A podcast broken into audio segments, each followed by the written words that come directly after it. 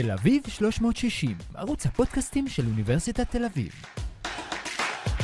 מהי הליכתיות, למה חשוב ואיך מודדים בני אדם לנוע דווקא ברגל ודווקא בעידן הזה, כשמדברים על ערים חכמות?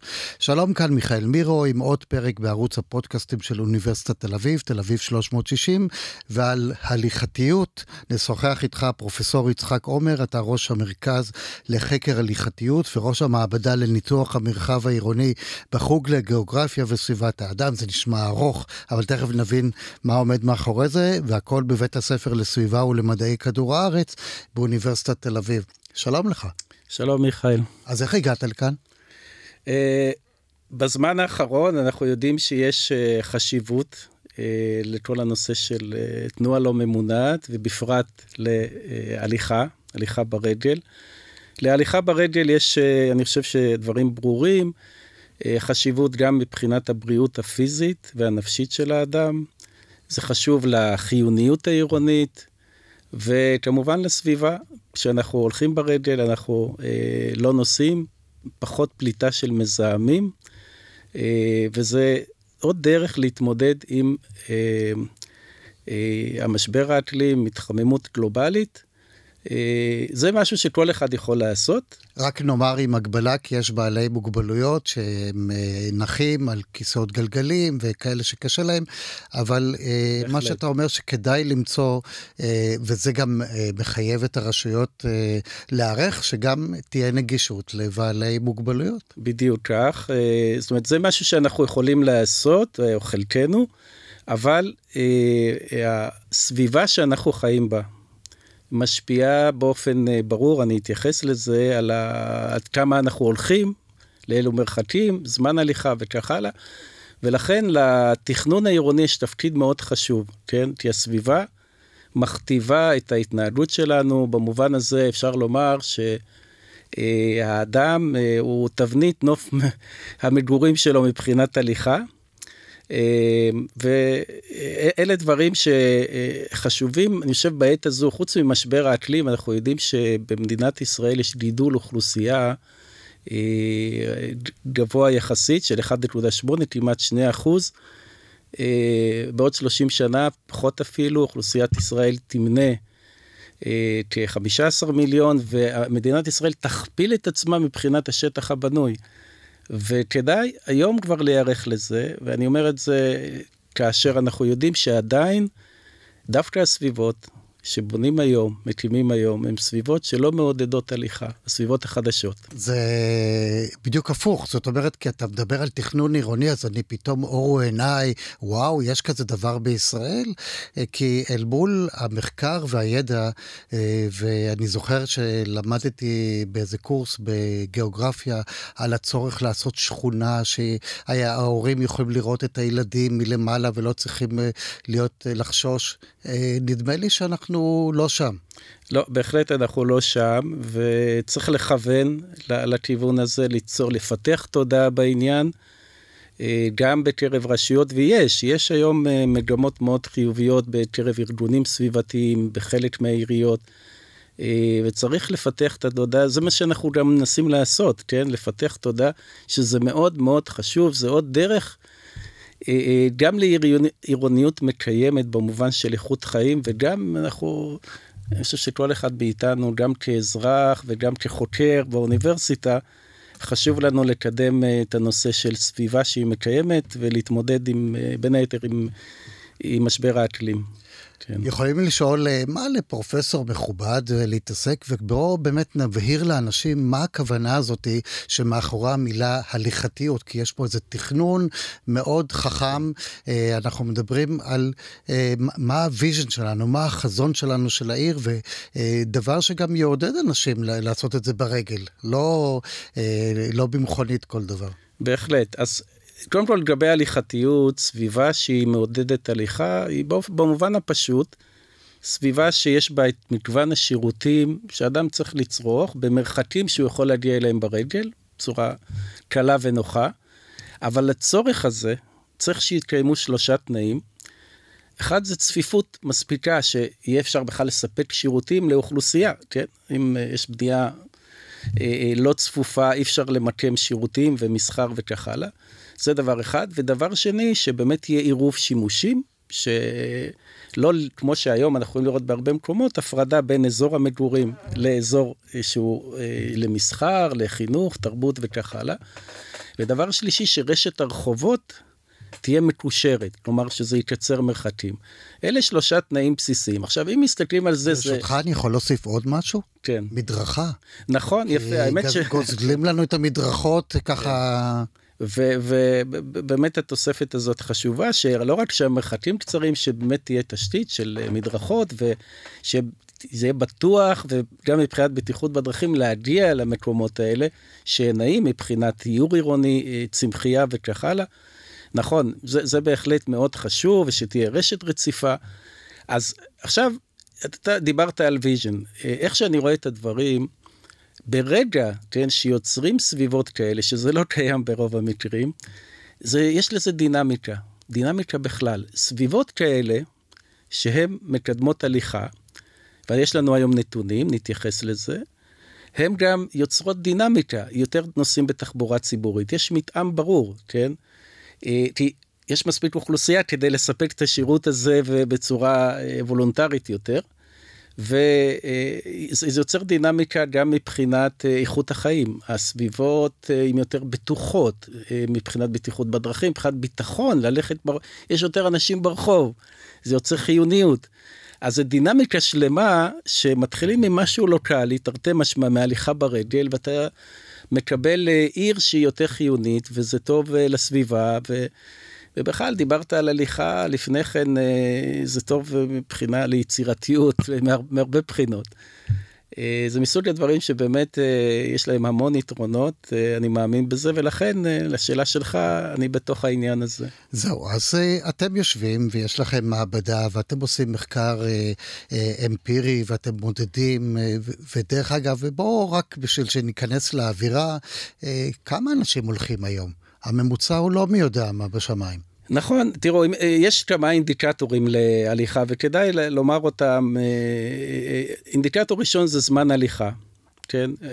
אז אנחנו מסתכלים בממוצעים, אדם הולך כ-15 דקות ביום, קצת יותר מקילומטר, זה ממוצע מסלולים מחוץ לבית, זה אינדיקטור ראשון. אינדיקטור שני, מתוך המסלולים של התנועה של האדם, אחת השאלות, כמה מסלולים נעשים ברגל, זה נושא שאגב מעניין את מי שעוסק בתחבורה, שרוצים בצדק להעביר אנשים מרכב פרטי לתחבורה ציבורית, וגם להליכה ברגל, ויש גם כמה אנשים נמצאים ברחוב, כן? יש כמה אינדיקטורים שאנחנו בודקים, והיום יש לנו באמת נתונים לגבי המשתנים האלה, ואנחנו רואים שיש מתאם באמת בין האופי של הסביבה למשתנים האלה, ויש הבדל גדול בין סביבות בישראל, כן? אז זה הממוצעים, כן?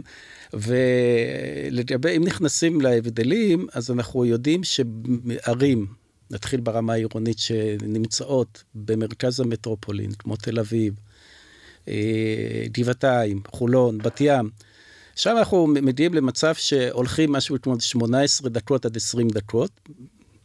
לעומת זאת, ביישובים פריפריים, כמו הוד השרון, שוהם, כפר יונה. מחזיקים כל הזמן את המפתח של המכונית. משהו, כן, אני אפילו אתן לך מספרים. אז שם הולכים 12 דקות, אבל דבר חשוב, חוץ מההבדל הזה שהוא משמעותי, כן?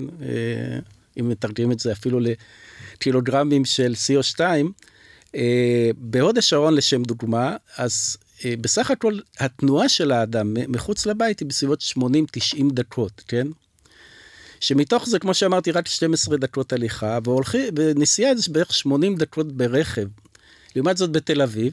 רגע, אז אני אשאל אותך שאלה, כי אנחנו יודעים שאנשים עושים הליכות ספורטיביות, אתה לוקח את זה בחשבון, זאת אומרת ששעה הליכה שהיא רק לספורט, ובעצם מה שאנחנו אומרים, בואו תהפכו את ההליכה להרגל יוממי, כמו שקוראים לזה, ותעשו את הדברים בהליכה. כן, אז אתה יודע, ממוצעים הם קצת משקרים, הממוצעים האלה כוללים גם את ה... זה כולל. זה כולל, בהחלט.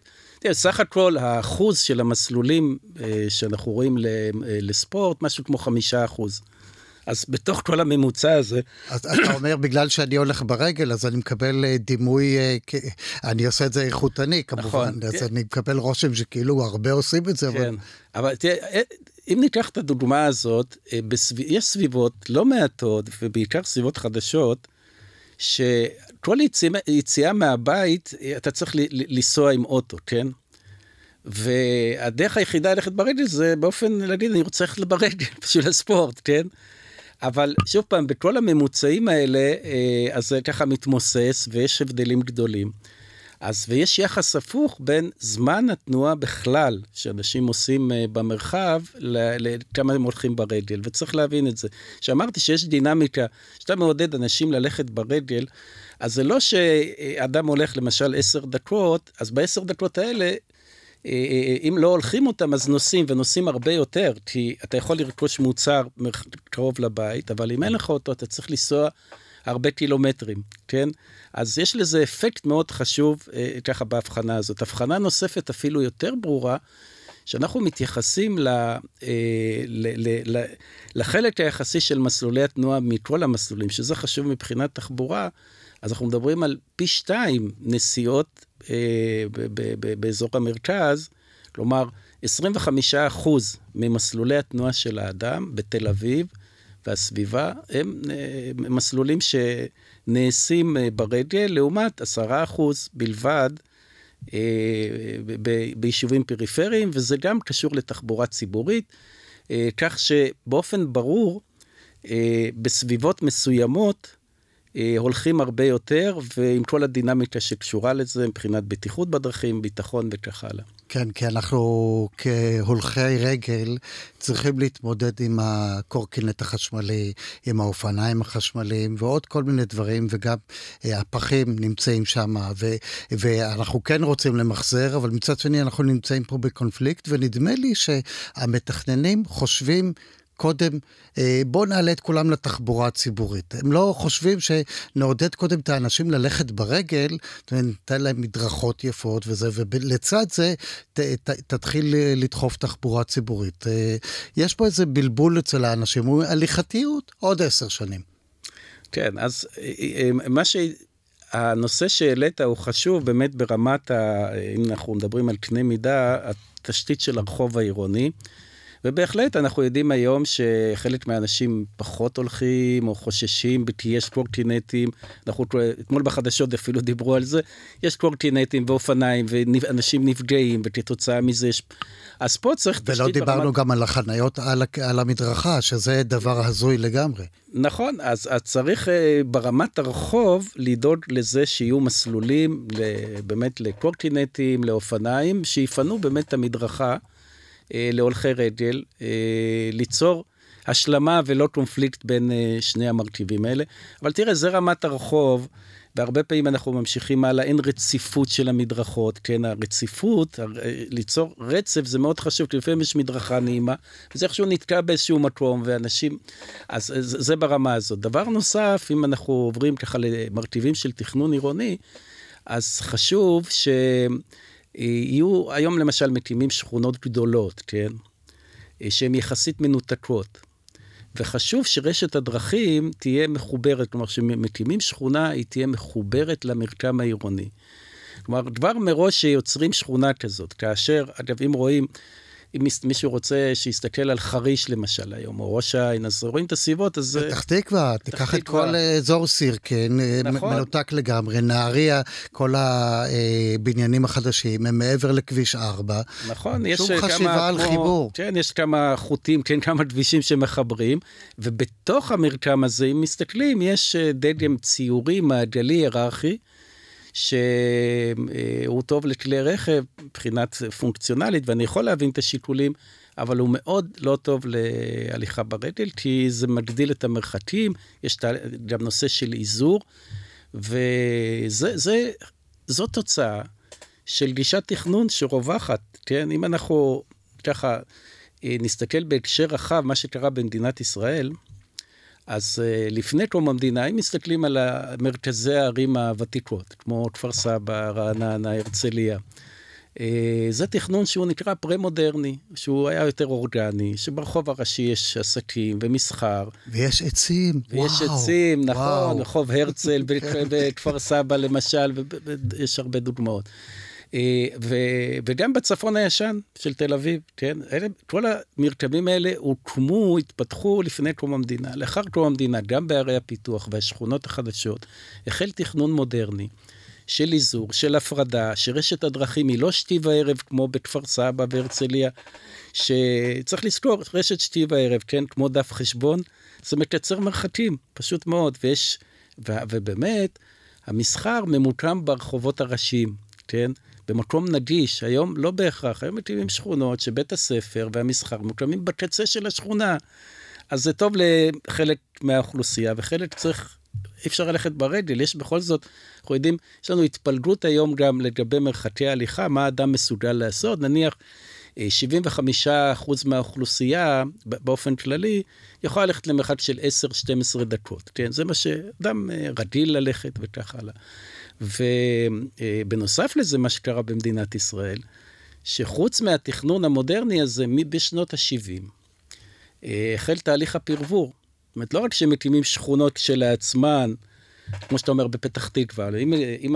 מקימים את השכונות האלה למקום מרוחק, אז תהליך אגב הפרבור שקרה בכל העולם, זה שינויים שהיו בכל העולם, ולכן יש לזה הקשר גלובלי, אז התהליכים האלה, החיבור הזה, בין גם גישת תכנון מודרנית, כמו שאמרתי, עם פונקציונליות ואיזור, יחד עם הפרבור, זה עושה לא טוב, להליכה ברגל, לסביבה שאנחנו חיים בה, ולכן, כמו שאמרתי בהתחלה, מאוד חשוב לפתח תודעה אחרת, באמת ליצור סביבות שהן יותר מקיימות, להבין שזה מאוד חשוב, כן, לכולנו. אתה מדבר בעצם, הפרופסור יצחק עומר, על דיסקט חדש. מחליפים דיסקט, זה לא דבר פשוט, כי כשאתה נכנס לתוך הבלגן שקורה בתל אביב, לבלגן שקורה בירושלים, פתאום למגדלים האלה שאף אחד לא חושב שגם במגדלים האלה צריכים לגור אנשים, ובסופו של דבר הם יורדים גם לרחוב, אם הם יורדים לרחוב, אם זה לא מגדל רפאים, אז אתה מדבר על משהו שאנחנו מסתכלים בוויז'ן חדש, שאני גר פה, כמה זמן לוקח לי להגיע לגן המשחקים, כמה לוקח לי לפה, פשוט כבר עבודה שהיא חצי מתמטית, אם לא לגמרי. כן, אז אני לגמרי מסכים עם העניין הזה, זה ככה מאתגר.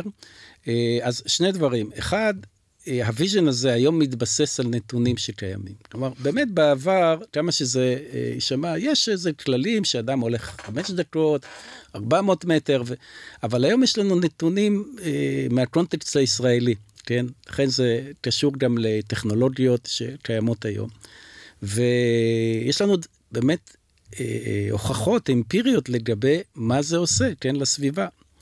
אז מבחינת טכנולוגיות, היום אנחנו יכולים להשתמש במכשירי GPS, הנתונים למשל שסיפרתי, כן, עוד השרון וכך הלאה, אז הם מבוססים על מחקר, לשם דוגמה, מחקר שעכשיו יש לנו את הממצאים, שמבוסס על סקר GPS מאוד גדול, של 260,000 מסלולים, שנעשה על ידי נתיבי איילון, מחקר אגב שכדאי לציין, יחד עם עמית בירנבאום וצוות של סטודנטים שעובדים איתנו, צוות של חוקרים,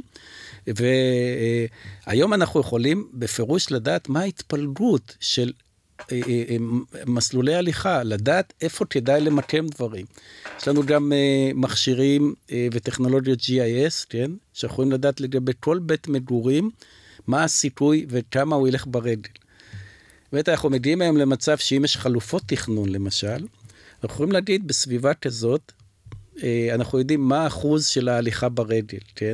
אנחנו יכולים לדעת איך תהיה התפלגות של נפח התנועה ברחובות השונים, ובתוך כך איפה כדאי למקם פונקציות מסוימות. כלומר, כמו בהרבה דברים שעוברים כבר לרזולוציות גבוהות, גם פה יש לנו ידע, וגם שמתבסס על מידע, וגם טכנולוגיות שבאמת יכולים בעזרת זה אפשר לקדם אותנו לסביבות הליכתיות. עכשיו מבחינת העניין הזה של להחליף דיסקט וכך הלאה. מה עוד שגם הייתה לנו קורונה, שהחזירה הרבה אנשים לעבוד מהבית, או הובילה אנשים לעבוד מהבית, זאת אומרת שחלק גדול מההרגלים מתחיל להשתנות. נכון, שסביבת המגורים היא באמת חשובה, שאפשר גם לעבוד מהבית, ויחד עם זה, כן, זה מונע פקקים וכך הלאה, אבל באמת ליצור בסביבה של הבית הרבה אפשרויות, כלומר, קיצור של מרחקים זה מאוד בריא לאדם ובריא לסביבה, והמרחב הווירטואלי הוא בסך הכל משרת אותנו בהרבה מובנים, כן? כמו שאנחנו יכולים לעשות הרבה דברים במרחב וירטואלי, אז בטח אנחנו רצוי שנעשה את זה בסביבה הקרובה, יש מה שנקרא WeWork, שאנחנו בכל זאת הולכים לאיזשהו מקום, אבל שלא יהיה רחוק. לא יהיה רחוק בדיוק. ויש בתי קפה, אפשר לעבוד גם בבתי קפה, ואפשר למצוא הרבה דברים לחיים הרבה יותר נוחים, אבל באיזשהו מקום, ישראל עדיין מכורה למכוניות. ויש עכשיו טענה, עזוב, זיהום האוויר, בסדר, מכוניות חשמליות, הכל יהיה בסדר. והם לא מבינים שזה קופסאות פח שנעות ותופסות לך מרחבים, ומונעות ממך גם מרחב פיזי. נכון.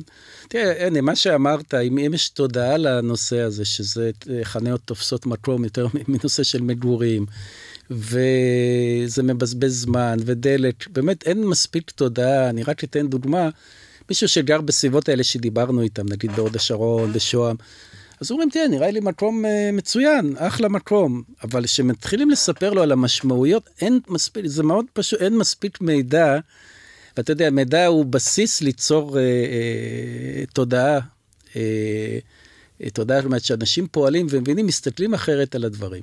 ופה אני רוצה להגיד משהו ש... אתה יודע, סליחה שאני רגע עוצר אותך, אתה יודע, זה פתאום מעלה לי רעיון, שאולי אפשר לייצר תו תקן חדש למגורים, ולהגיד לאנשים, תבדקו גם את זה. זאת אומרת, לא רק בנייה ירוקה, לא רק איכות הבנייה, אלא גם איך תגיעו לפה, איך תגיעו לשם, קחו את זה בחשבון. אז הנה, מיכאל, אתה באמת מתפרץ לדלת פתוחה, ש... סליחה. לא, שזה באמת, אני חושב שזה הכיוון שצריך להנחיל את ההכרה באמת בחשיבות של העניין. באמת, כמו שאתה אומר, כמו שיש סקר השפעה על הסביבה במובנים רבים, צריך להיות סקר כזה. עכשיו צריך להבין, יש בכל זאת תקנים והנחיות, לגבי מה רצוי, מה מספר הצמתים לקילומטר, יש הנחיות ונעשית עבודה, אבל זה עדיין לא מחלחל, זה בטוח, אני אומר את זה באחריות, זה לא מחלחל לפרקטיקה התכנונית.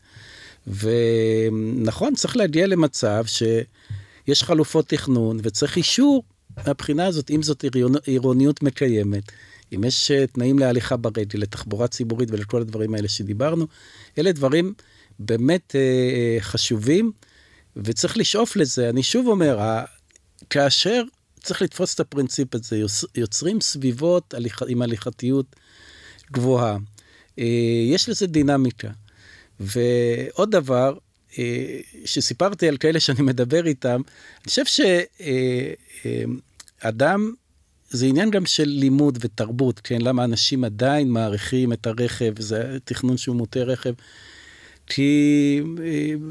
אדם שיגדל, כן, בסביבות מתוכננות אחרת, כן, הוא יהיה רגיל ללכת, אנחנו יודעים את זה גם במקומות שונים בעולם, שאדם גר בעיר שהוא הלך הרבה, הוא רגיל ללכת הרבה, כן? כן. זה נראה לו מובן ולא רק רכב, כן? זה... ויש גם פרקטיקה, הבן שלי למשל גר במרכז תל אביב, הוא הבין שאין לו מה להחזיק מכונית, מאותו רגע אין לו מכונית.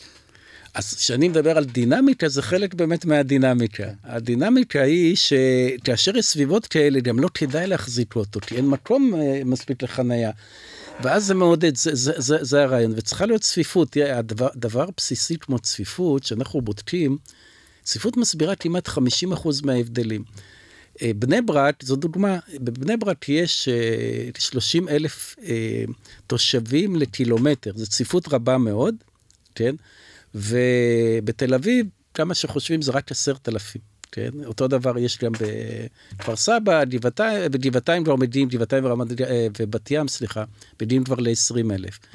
אז, ולעומת זאת, ביישובים שהזכרתי בפריפריה, שמסתכלים על המרקם העירוני, אנחנו מדברים על כ-6,000 תושבים. זאת אומרת, צריך להגדיל את הצפיפות, במקומות חדשים, לצערי אפשר לעשות את זה, במקומות הוותיקים, עושים את זה היום דרך פינוי-בינוי, ותמ"א 38, הדברים האלה מבורכים, כלומר, להגדיל את הצפיפות עד מידה מסוימת. עד מידה מסוימת, לא מגדלים ש... לגמרי, לא צריך מגדלים, האמת שלא, באמת אפשר בסביבות מסוימות, במרקמים, אפשר לקחת דוגמאות של רעננה, כפר סבא, במרקמים מסוימים, מגיעים לצפיפות של בערך 10,000, תושבים לקילומטר. ולא לשכוח את הירוק, כי זה כל כך קשור, כל כך חשוב לנו לחיים, גם לצל, אתה יודע, לעשות הליכתיות, בצל זה אחרת מאשר בחום. בוא אני אספר, מבחינת שינוי, אני חושב שיש תודעה גם ברמה הממשלתית, כן? אז אני אתן דוגמה, יש תוכנית לממשלת ישראל, שקיבלו החלטה בינואר על ייעור עירוני, כדי להתמודד עם משבר האקלים, כן? משקיעים יותר מ2 מיליארד שקל בייעור עירוני, ובאמת... גם תוצאה של פעולות, בהחלטת הממשלה נכתב שהולכים לייער, כן, 70% מהשטחים ברחובות העיר, אבל במקומות הליכתיים זה מצוין, וזה מצוין בהחלטת הממשלה. כן, רק עכשיו... נתקלתי גם באיזה סיפור שקורטים עצים כדי לעשות שביל אופניים, זאת אומרת, זה ייקח עוד זמן עד ש... נכון, נכון, אבל היום, מה שתראה, שבוע שעבר אנחנו יושבים באוניברסיטה, אז יש קול קורא לכל הנושא של ייעור עירוני, ואיך אנחנו משלבים את ההליכתיות, אז זה דוגמה, שצריך לשלב את ה... תהליכתיות, יחד עם יעדים נוספים, כי אחד כרוך בשני. אז אם אתה מייער כבר, ויוצר צמחייה בעיר כדי להתמודד עם משבר האקלים, לספות CO2, תעשה את זה במקומות עם פוטנציאל של הליכה, זה יעודד הליכה.